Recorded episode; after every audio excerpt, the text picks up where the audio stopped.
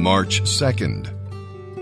Our reading in the Old Testament today comes from the book of Leviticus, chapter 25, verse 47. We'll go through chapter 27, verse 13. We'll read here today about riches.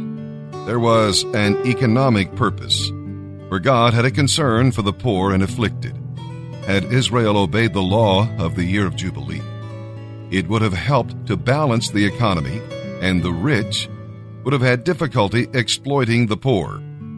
We'll read about responsibility.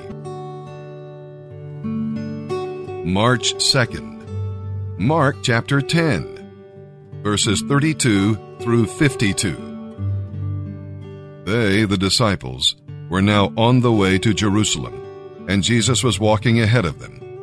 The disciples were filled with dread, and the people following behind were overwhelmed with fear. Taking the twelve disciples aside, Jesus once more began to describe everything that was about to happen to him in Jerusalem.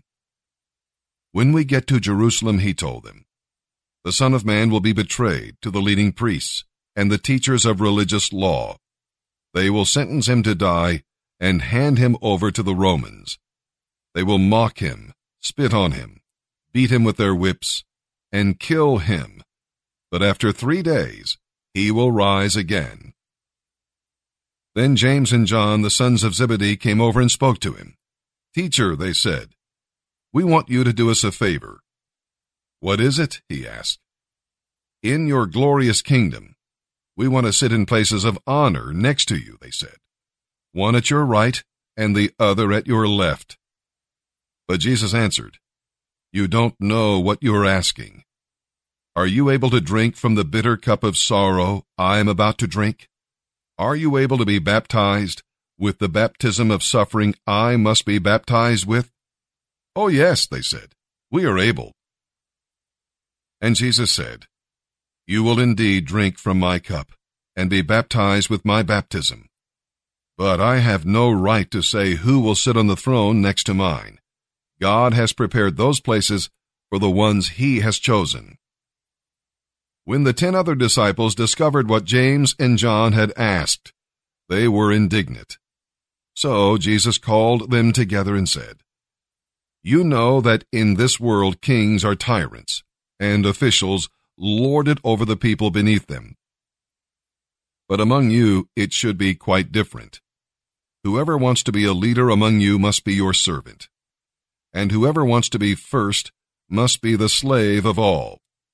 For even I, the Son of Man, came here not to be served, but to serve others, and to give my life as a ransom for many. And so they reached Jericho. Later, as Jesus and his disciples left town, a great crowd was following. A blind beggar named Bartimaeus, son of Timaeus, was sitting beside the road as Jesus was going by. When Bartimaeus heard that Jesus from Nazareth was nearby, he began to shout out, Jesus, son of David, have mercy on me. Be quiet, some of the people yelled at him. But he only shouted louder, Son of David, have mercy on me. When Jesus heard him, he stopped and said, Tell him to come here.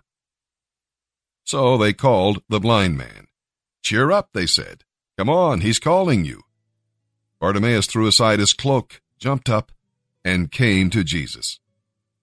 What do you want me to do for you? Jesus asked. Teacher, the blind man said, I want to see. And Jesus said to him, Go your way, your faith has healed you. And instantly the blind man could see. Then he followed Jesus down the road. God will use the foolish things to confound the wise. God can use a man without arms and legs to be his hands and feet, to prove that it's not about Nick. It's not about his ability. It's not about him and his strength and how, how he speaks all around the world and uses his hands greatly as gestures and body language while he gets excited preaching. It's not about me, it's about Jesus. I didn't write my story, Jesus wrote my story. He knew me before the earth began. And I don't know about you, but yeah, it's good to have a job. It's good to have a relationship and get married and have kids. It's good to have that stuff. But until you find Jesus Christ as your Lord and Savior, there will be always something missing. You can't rely on you because you will fail you every single time, just about. I needed Him, not just because of this, but for my heart, for my mind. By the grace of God, He kept me here on earth, even though I tried to commit suicide at age 10. The bullying at my school convinced me that I was a mistake that I'd never eventuate to anything. Man, what a lie. When you realize it's just the devil, I say just the devil because the devil's nothing compared to Jesus. I was listening to the encouragement my parents were saying, but then listening to the lies at the same time. The lies saying, You're not good enough, Nick, just give up. No, I am wonderfully and fearfully made according to Psalm 139 oh, Nick, you should just give up. No, I can do all things through Christ who strengthens me. At age 10, I didn't believe the truth because I wasn't running the race. I wasn't in the right race. The race where it's not just getting things in your life and doing things and having things. What happens after you get married? You think you're the happiest person alive. You need to talk to some married people first. Amen? All right, so then after you get married, and I love my wife, trust me. But if you're not happy single in Jesus, then you're not going to be happy married. Amen? It's not about me. It's not about my ability. It's not anything about that. It's all about Jesus. It's not about what you have or what you don't have, or what you wish you had or what you wish you didn't have. It's all about Jesus. That no matter where you are in your life right now, if you ask God to forgive you of your sin and you repent of your sin, God will come into your life, forgive you of your sin. You'll receive His life, His blessings, His life eternal, and His life life's plan for your life. Not my plan. I don't want my plan. Sometimes we just need to get over ourselves and actually realize that sometimes God actually has a better plan. I suggest a plan to God and He doesn't say anything sometimes. But we got to understand that God's ways are higher than ours and thoughts are higher than ours. And I showed that video for, for the summary of my testimony. And I want you to know in your life, I don't know what you're going through, but God does. If I have Jesus, I have everything I need. Now, does that mean I, I don't have a pair of shoes in my closet just in case he says yes to me? No, I do have a pair, okay? Just in case, okay? I want to be ready. But what we need healing first is in the inside and to hear the voice of God. Hearing the voice of God, when you hear a phone ring, you pick it up okay? When you're sometimes dialing into heaven and it feels like He's not picking up, don't hang up on God. He's listening. I hung up on God because I didn't understand His plan. God said through my parents, Nick, God's got a plan for your life. Jeremiah chapter 29, verse 11. I have a whole plan in the future. I'm like, no way, there's no race like that. There's no heaven. There's no God. Look at all the pain in the world.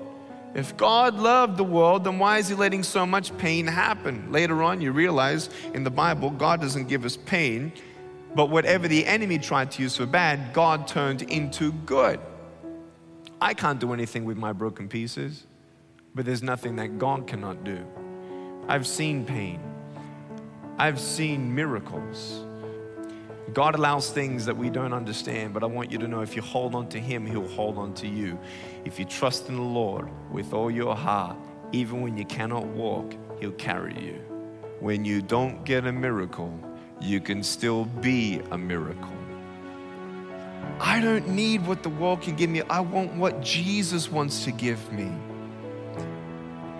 What do you think I rather want? One more person to live forever or have a little bit more money? What do you take with you? Nothing. Nothing. not your garden, not your car, not your nothing. Just you, your soul. And the encouragement you've planted all around you, hopefully, souls to come with you. I can only imagine. Now, don't, don't handcuff me because of my doctrine, but I just like this illustration.